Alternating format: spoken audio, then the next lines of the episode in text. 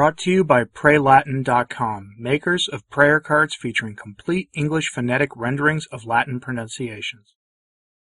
Lost in the coverage of Francis accepting the lie pushed by the secular authorities in Canada is another lie from Francis.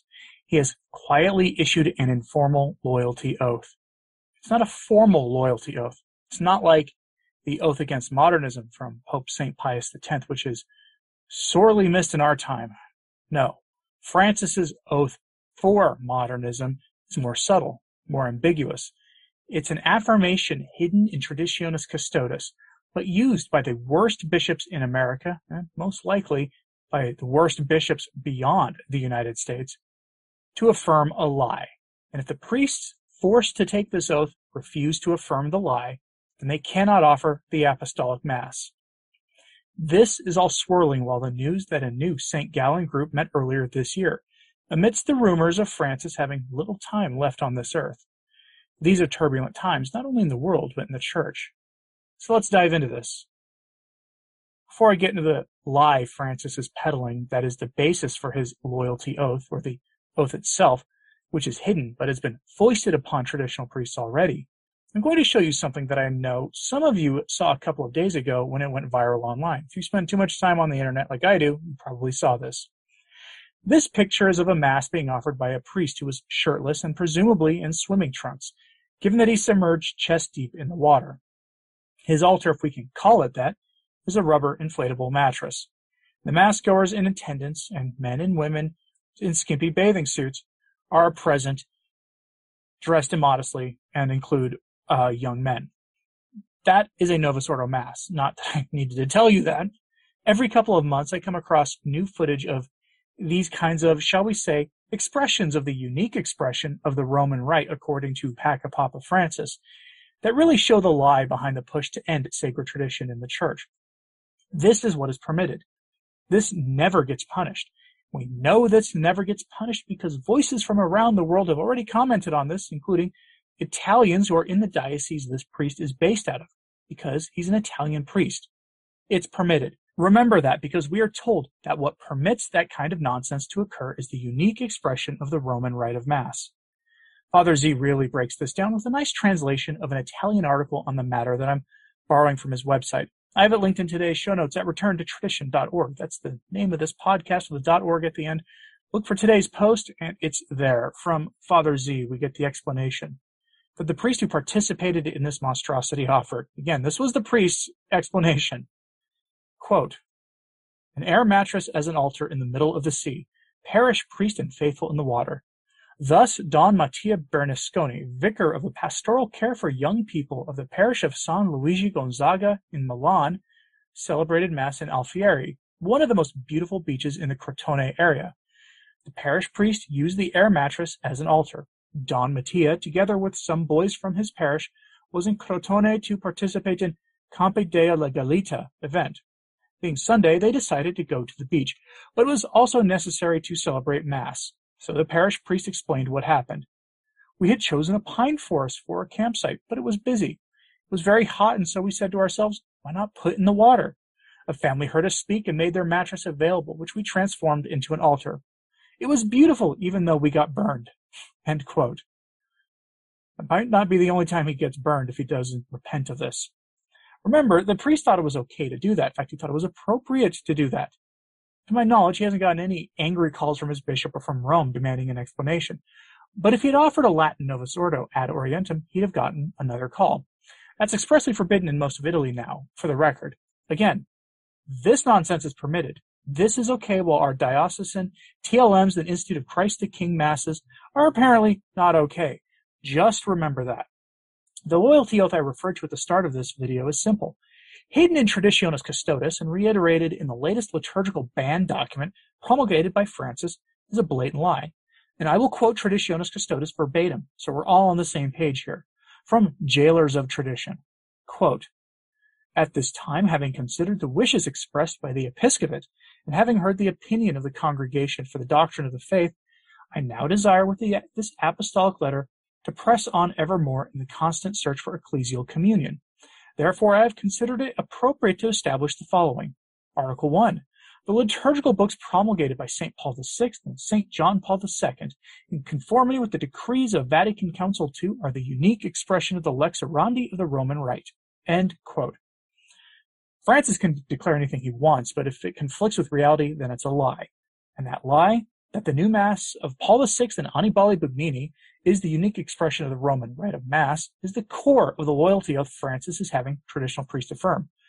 Or rather, his henchmen like Wilton Gregory, Bishop Parkes, and Cardinal Cupich are having traditional priests affirm. Let me explain. Cardinal Cupich presented five or six points in a document that each priest of the Institute of Christ the King Sovereign Priest had to affirm by signing the document in question, which reportedly they refused to do because they could not sign anything that went against their charism. I suspect that they could not sign anything so blatantly dishonest, which would make them party to a lie. But I also suspect that they thought it prudent not to call Francis and Cupich liars in any way that would get out publicly. I have no such qualms, obviously, which may be a fault of mine, to be honest with you. Regardless, the sticking point, or at least one sticking point, was on the liturgy. The priests were required to affirm that the new Mass is the unique expression of the Roman rite of Mass in conformity with that statement that I read to you from Traditionis Custodes. Unique means sole expression, or only expression. Remember that. In his statement suppressing the Latin Mass in Washington, D.C., Cardinal Wilton Gregory cited the few parishes permitted to retain the Mass temporarily as positive examples because the priests in those parishes recognized the Novus Ordo as the unique expression of the Roman rite of Mass. Bishop Parkes in Savannah, Georgia said something eerily similar, in addition to asking for assistance from Rome. That resulted in pretty much every traditional Mass offered in his diocese being closed down at their order. The core of this loyalty oath is the affirmation of this fiction, of this lie, that the Novus Ordo is the unique or sole expression of the Roman rite of Mass. Again, Francis can declare anything he wants, but unless he's going to suppress few other forms of the Roman rite of Mass that I'll go over here in a second, then it's a lie. And now let me prove it to you.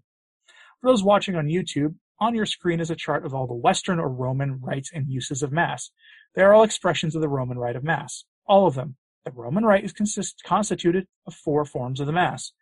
The so-called ordinary form, meaning the Novus Ordo. The so-called extraordinary form, meaning the TLM or Apostolic Mass. The Anglican Use Liturgy, meaning the liturgy of the Anglican Ordinary, which is not the traditional Latin Mass said in Old English. That is just a misconception that's out there. It's an entirely different rite of Mass. And Francis's this also includes, by the way, Francis's relatively new Zaire use of Mass. That is also a Roman rite of Mass. Unless Francis is planning on suppressing them all. If I were a priest of the Zaire use or the Anglican Ordinariate, I'd be getting worried. Since Francis has been pushing this fiction rather hard since Traditionis Custodes came out, and especially since the responsa ad dubia came out in December.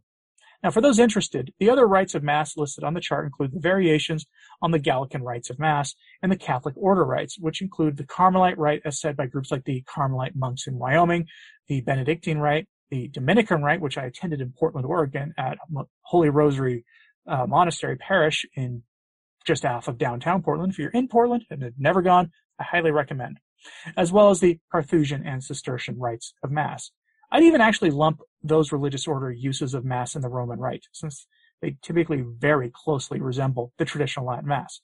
If you've ever attended a traditional Dominican Rite Mass, you do know what I mean by that resemblance. Having seen that hot mess of a Mass that is permitted, and having seen that Francis is expecting all the other expressions of the Roman Rite to essentially go away, and for every trad priest in the church to swear a loyalty oath that affirms a blatant lie, this is a strangely relevant thing that happened and hasn't been getting much coverage. Dr. Maike Hickson posted this concerning news on Twitter. Quote, from a source. The church records for H1 Mass of the Monastery Fischingen OSB, which is where the St. Gallen group used to meet, show that the German bishops Marx, Bode, Swiss bishops Buchel and Gmür, and three French bishops all were there on February 15th, 2022. Is this accidental or St. Gallen too? End quote. If you don't know who the St. Gallen Group is, the St. Gallen Group is a group of now mostly retired or deceased bishops that coalesced around first Cardinal Martini in the 1990s and then twice around Cardinal Jorge Mario Bergoglio and schemed ways to control the flow of information to sitting popes that they didn't really personally like, such as John Paul II and Benedict XVI, and later schemed to place their choice of pontiffs on the throne of Peter, failing initially, but narrowly in 2005 to achieve this, but then succeeded in 2013 giving us Pack a Papa Francis and this living nightmare we're all in right now in the church. Some suggest that they're the same men who pressured Benedict to resign, but there's only circumstantial proof at best to back that claim. If you're the kind of person who is looking for signs that Francis may either be getting re- be getting ready to go to his personal judgment soon or resign in the next year, that is more of a sign of that being true than anything else we've seen so far in my book, though it's not enough to go on because the St. Gallen group met several times over the years before the death of John Paul II. So this could be a routine restarting the group with new members. There you have it, a new St. Gallen group, probably emerging, a hidden loyalty oath being foisted on traditional priests. And all of this while the Novus Ordo mess does not get corrected. Do you think about this? Let me know in the comments, please. Like and subscribe if you haven't. It really does help, as does sharing these messages on social media. As always, pray for the church. I'm Anthony Stine. Ave Maria.